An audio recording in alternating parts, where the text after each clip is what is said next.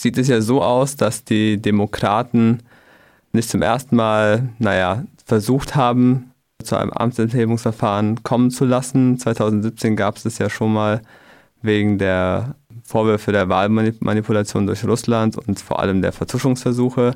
Mhm. Aber das hat dann am Ende, ähm, oder der Müller-Report, der rauskam, hat eben nicht dazu geführt, dass das äh, umgesetzt werden konnte. Und jetzt sind wir im Jahr 2020 und erst durch diese Ukraine-Affäre, wo das alles nochmal in einem viel stärkeren Maße ähm, ja, auf einen Amtsmissbrauch hindeutet oder für viele also an sich ja schon feststeht, dass Donald Trump seine Macht als Präsident genutzt hat, um seine äh, politischen Gegner ähm, ja, zu diskreditieren. Ähm, das hat letztendlich gef dazu geführt, dass es ein Amtsenthebungsverfahren überhaupt gab. Und trotzdem war ja schnell klar, dass der republikanische Senat sich nicht so leicht gegen ihren Wählerliebling wenden würde. Jetzt ist es sicher oder so gut wie sicher, dass die Entscheidung zugunsten Trumps ausfallen wird. Das war für viele vorher schon klar und daher die Frage, inwiefern war es überhaupt klug, ein Amtsenthebungsverfahren in die Wege zu leiten? Naja, also es gibt äh, zwei Möglichkeiten, das zu begründen. Das erste ist, dass äh, die Demokraten natürlich eine eigene politische Agenda haben und die Wählerinnen Wähler der, der Demokraten haben da natürlich auch äh, gewissermaßen Druck ausgeübt und die äh, demokratischen Abgeordneten haben sich auch in der Pflicht gesehen, äh, gegenüber ihrer Wählerbasis dieses äh, Verfahren einzuleiten. Es war ja, wie Sie selber schon gesagt haben, auch bei, bei dem Mueller Report äh, in der Diskussion. Damals hat die Sprecherin des Repräsentantenhauses, Nancy Pelosi, davor gewarnt, es zu machen, weil ähm, das äh, ungenügend war und Mueller ja in dem Report selber gesagt hat, naja, reicht äh, vielleicht nicht oder er möchte dazu keine Aussagen machen. Und äh, mit der Ukraine-Affäre war war der Druck aber so hoch, auch äh, innerhalb der demokratischen Fraktion im Repräsentantenhaus, ähm, dass Pelosi auch selbst aufgrund der neuen Vorwürfe äh, in der Ukraine-Affäre gesagt hat, so wir müssen das jetzt machen. Das ist also der eine Grund, dass ihre eigene Fraktion und auch die Wählerinnen und Wähler der Demokraten das im Grunde äh, so gesehen haben, dass das gefordert haben. Und das zweite ist natürlich, dass man sagt, naja, es gibt so eine gewisse Pflicht, staatsbürgerliche Pflicht, äh, wenn äh, die Demokraten hier nicht gehandelt hätten, wäre das ja im Grunde auch ein Signal gewesen, dass ein Präsident im Grunde alles tun kann, ganz unabhängig davon, dass ihn die Republikaner jetzt äh, sozusagen freisprechen werden. Aber man muss es im Grunde aktenkundig machen, dass hier äh, ein Fehlverhalten jedenfalls von der einen politischen Seite gesehen wird und ähm, das war für die Demokraten gewissermaßen so eine Art Pflicht aus der Verfassung heraus, aus ihrer aus ihrem Verständnis der Verfassung heraus hier, eine, hier ein Verfahren einzuleiten. Der Zeitpunkt war halt so, wie er war. Die Demokraten hätten das sicher gerne ein bisschen schneller durchgeführt. Ähm, was natürlich ein Problem war für die Demokraten, dass sie ähm, das Verfahren möglichst schnell durchziehen wollten, um das nicht in, den, in die Wahlen reinzubringen, also in die Vorwahlen, die jetzt ja begonnen haben. Und ähm, die äh, Problematik bestand ja auch darin, dass sie nicht alle Zeugen vorladen konnten aus diesen zeitlichen Gründen heraus. Und das haben sie natürlich jetzt später im, im Senat probiert. Also da geht es ja vor allen Dingen um die, oder ging es vor allen Dingen um die Aussage von John Bolton. Und äh, das hat das ganze äh, Verfahren natürlich äh, in die Länge gezogen. Und hier konnte man natürlich auch überprüfen, inwieweit die Republikaner wenigstens ein paar Abweichler haben würden, die dann eben für diese Zeugenvorladung äh, sprechen würden oder sich äh, aussprechen würden. Und äh, dann hätte man natürlich für die Öffentlichkeit auch nochmal stärker dokumentieren können, ähm, was hier das Fehlverhalten des Präsidenten ganz konkret war. Und äh, ich denke, das ist so der, der Punkt, ähm, dass man halt sagt, wir mussten das auf jeden Fall tun und wir hätten die Chance gehabt, hier nochmal ähm, ein stärkeres Beweisverfahren ähm, ja, vorzubringen.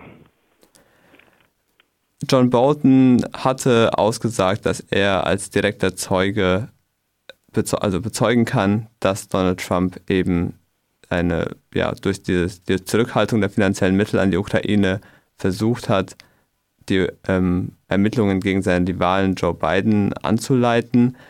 Letztendlich wurde aber auch von Seiten der, des Senats äh, argumentiert, dass so ein Handeln von Trump nicht unbedingt als eigennützig, sondern im Interesse der Öffentlichkeit gewertet werden kann, wenn man davon ausgeht, dass Trump seine eigene Wiederwahl und somit auch den Wahlkampf gegen seine Konkurrenten im Sinne der Öffentlichkeit versteht, sich selber also quasi als richtig und wichtig für Amerika hält. Ist das eine gefährliche neue Interpretation von Wahlkampf und kann das gesamte Impeachment-Verfahren jetzt auch nachhaltig die amerikanische Politik färben? Also grundsätzlich äh, ist es ja so, dass das Impeachment-Verfahren erstmal einen strafrechtlichen Ursprung haben muss und der äh, war eben darin, oder das, das ist ja der, die, die Anklage strafrechtlich insofern, dass die Verfassung sagt, es, es gibt hier ein Fehlverhalten oder Amtsmissbrauch durch den Präsidenten. So, jetzt kann man natürlich sagen, wenn wir jetzt ähm, nicht die Tatsache hätten, dass Biden oder vielmehr sein Sohn in der Ukraine involviert war, dass man dann sagt, ähm, wenn, wenn das jetzt nicht gewesen wäre, dass dann so ein Verhalten durchaus normal ist. Also es ist ja irgendwie schon so, dass man gegenüber anderen Staaten dann argumentiert, ja, wir wollen, dass ihr Korruption verfolgt und dass ihr das und das macht und wenn das so geschieht, dann werden wir finanziell helfen oder auch anders äh, tätig werden.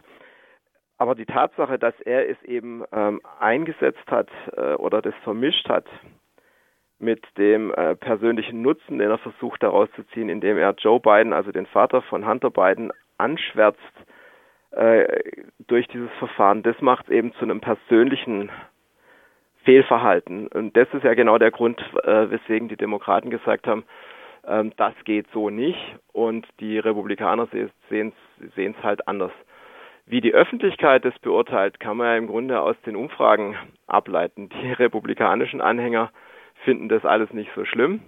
Die demokratischen Anhänger finden das alles sehr schlimm und finden das völlig zu Recht, dass die ähm, das gemacht haben. Und die Unabhängigen, die letztlich dann auch eine Wahl entscheiden in die eine oder andere Richtung, sind jetzt nicht eindeutig auf der Seite der Demokraten, sondern hier gab es auch in den Umfragen bei den Unabhängigen viele Anzeichen, dass man, äh, dass, dass diese gesagt haben, naja, ähm, das ist alles politisch aufgeladen und ähm, im Grunde geht es hier nicht um eine inhaltliche Geschichte, sondern einem, um Trump eins auszuwischen.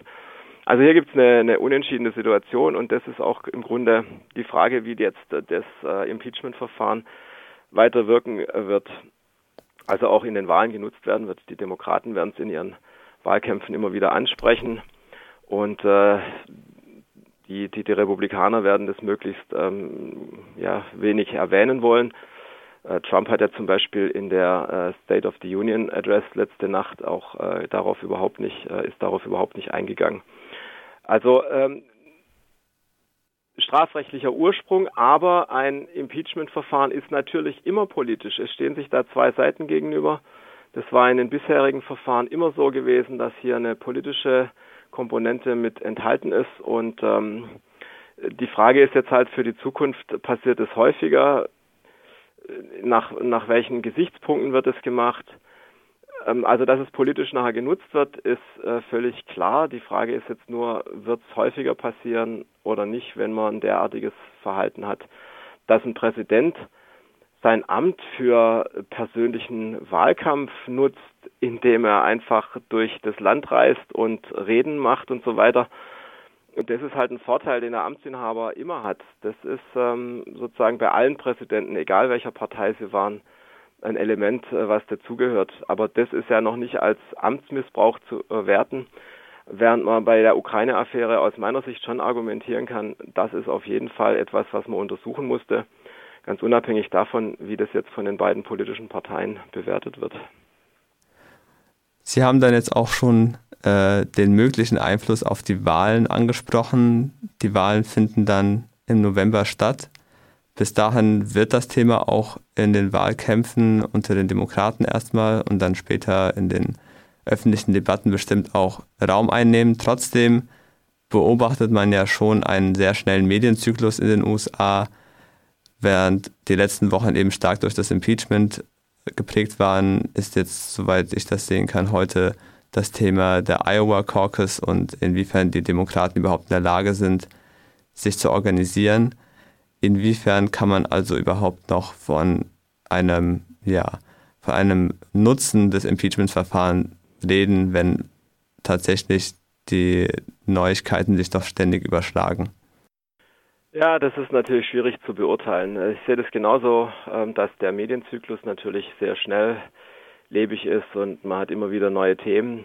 Nichtsdestotrotz glaube ich, dass das Impeachment-Verfahren jedenfalls auf der demokratischen Seite immer wieder genannt werden wird, einfach um zu dokumentieren auf Seiten der Demokraten, dass man hier tätig geworden ist gegen diesen Präsidenten und letztlich ähm, wird jeder der Kandidatinnen und Kandidaten, die jetzt da antreten, auch ähm, darauf äh, Bezug nehmen. Also davon gehe ich schon aus. Aber die Frage ist tatsächlich, inwiefern jetzt andere politische Themen dann auch wieder in den Vordergrund rücken und letztlich ist das, was ja auch viele Wählerinnen und Wähler wissen wollen, wie ein möglicher Gegenkandidat, eine mögliche Gegenkandidatin mit diesem äh, oder in, in diesen Wahlkampf reingehen wird, wie sie Trump schlagen wollen.